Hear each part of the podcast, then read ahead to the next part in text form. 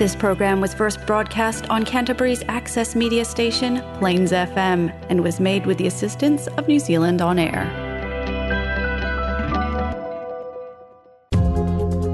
It's all about disability rights and support on Listen, Our Voices Count, with host Roger Marsden, next on Community Access Radio, Plains FM. Hello, this is Sam Count on Christchurch Community Radio, Plains FM, with your host Roger Marsden. Hi, Carmel. I talked to you in the beginning of your last term, 2017. I wish to congratulate you for the second term of your disability minister.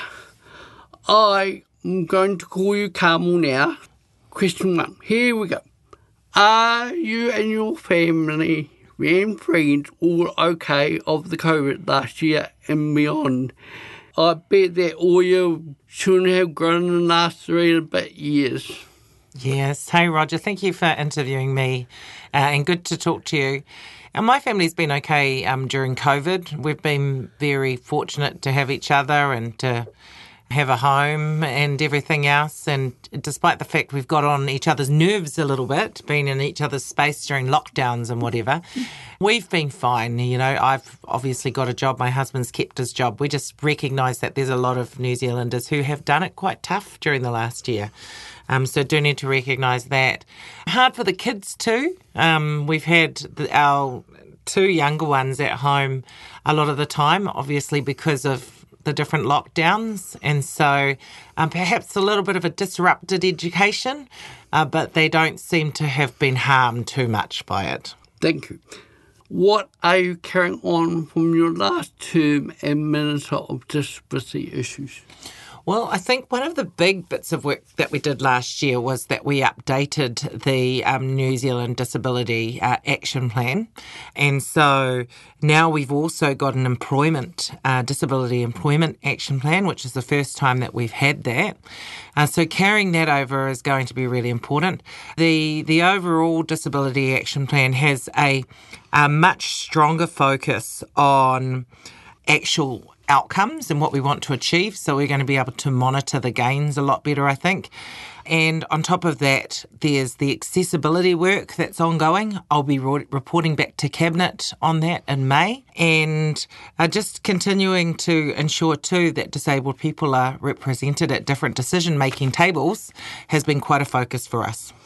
Right. What are your plans as current of Disability? Right now, we've got the uh, work around the health and disability systems review happening. And so, you know, there's two parts to this. One is uh, that we recognise disabled people use the, the broader health system more than anyone else. And the second part is that the disability support system is obviously really important through the health system. And so, looking at our next step for disability support and how the health system can work for disabled people is going to be a big focus uh, for us over the course of the year, particularly as we look to enact or implement the recommendations or some of the recommendations from the Health and Disability Systems Review report. Our music break for today is to Sue Siva by Pati Umaga.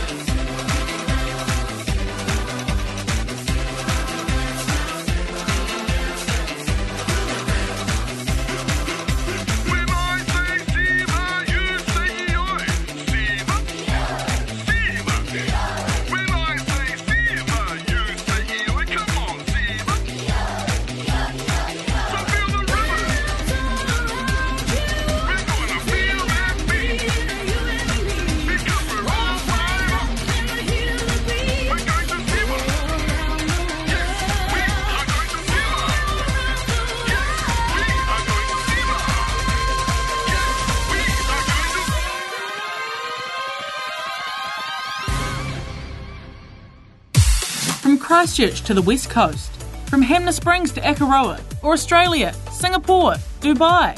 Identity Tours can take you on a tour of a lifetime. Whether it's just you and a friendly guide, or a group of friends or family, we specialise in catering to your needs. We also offer personal assistance for people and groups with physical or intellectual challenges.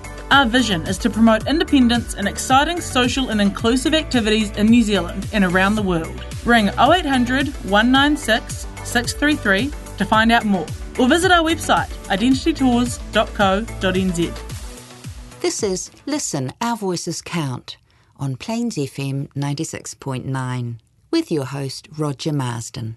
Welcome back, Carmel. Do you know about the Hapai Access Card? And as a non-disabled person, what is your opinion of it? And I'll tell my opinion as a disabled person. Well, I'm very interested in what your opinion is, actually, Roger, because I need to understand um, how this works for disabled people. That's what I'm most interested in. So I'm watching the space very carefully, but I haven't yet received any feedback on um, how effective it is or how much it helps you in day to day life. So perhaps you can tell me, Roger. Oh, great, thank you. right. Hapai is main puts up in the carers, but in Christchurch we also have a Kiwi Able card. I like the Kiwi Able card because it gives me swimming and my wife gets free, free anyway when she takes me. I haven't tried out the Hapai yet, but I will once in a while. but it doesn't, maybe I'll get into it more.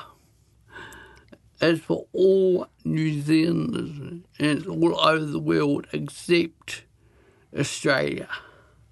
Because it's from a city from the UK, Yeah. and then we got it. Okay. Yeah, I'm interested to see um, how it does work because clearly it relies on businesses and others actually having an understanding for how the card works. And then, you know, also having accommodations and supports in place to be able to respond to the the disabilities that that may be um, identified as part of the card. So, I'm certainly quite keen to get feedback. Why, in your opinion, do you think Labor has stayed in government? Oh, I think primarily leadership would be the number one reason, I would say. I think that the Prime Minister has earned the trust of New Zealanders. I think she has um, led New Zealand through some very difficult times uh, on reflection when you think about it. You know, the, the March 15th terrorist attack In Christchurch? in Christchurch. Again. And I acknowledge the audience that may be listening now. Also, of course, you know, the volcanic eruption uh, with White Island, and then now a pandemic.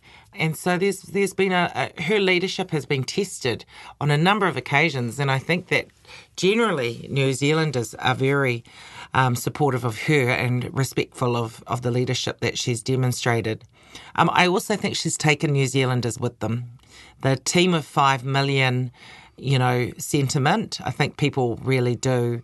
You know, New Zealanders all believe that we have a part to play whenever there is something like a crisis, and so I think that that is that's brought us together, and then that's probably enhanced the support for for the Prime Minister and for the Labor Party along the way. What are you doing to ensure people with disabilities have equal and fair opportunities regarding employment in the COVID world? Labor has a government is really into people getting employed, tra- trades and opportunity.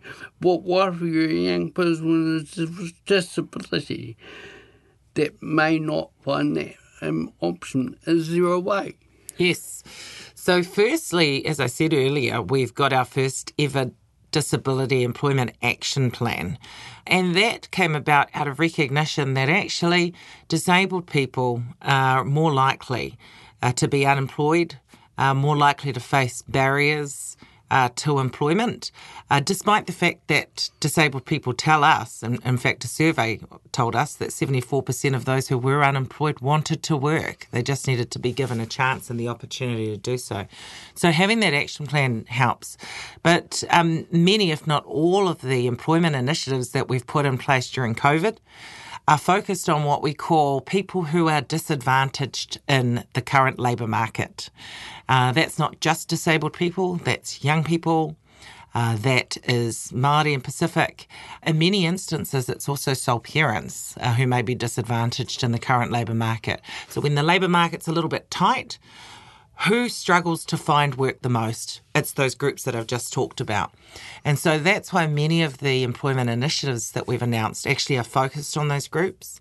Uh, and so we're watching the space very carefully uh, with regards to the uptake of, say, people who are disabled, young people, sole parents, Māori, Pacific, to ensure that we are catering to the needs of those groups and that they are not disadvantaged in the labour market to the extent that they might otherwise have been.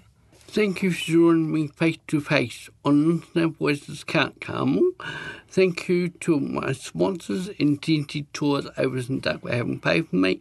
Listen Our Voices Count can be found on Facebook and plainsfm.org.nz. Also, Wellington Access Radio.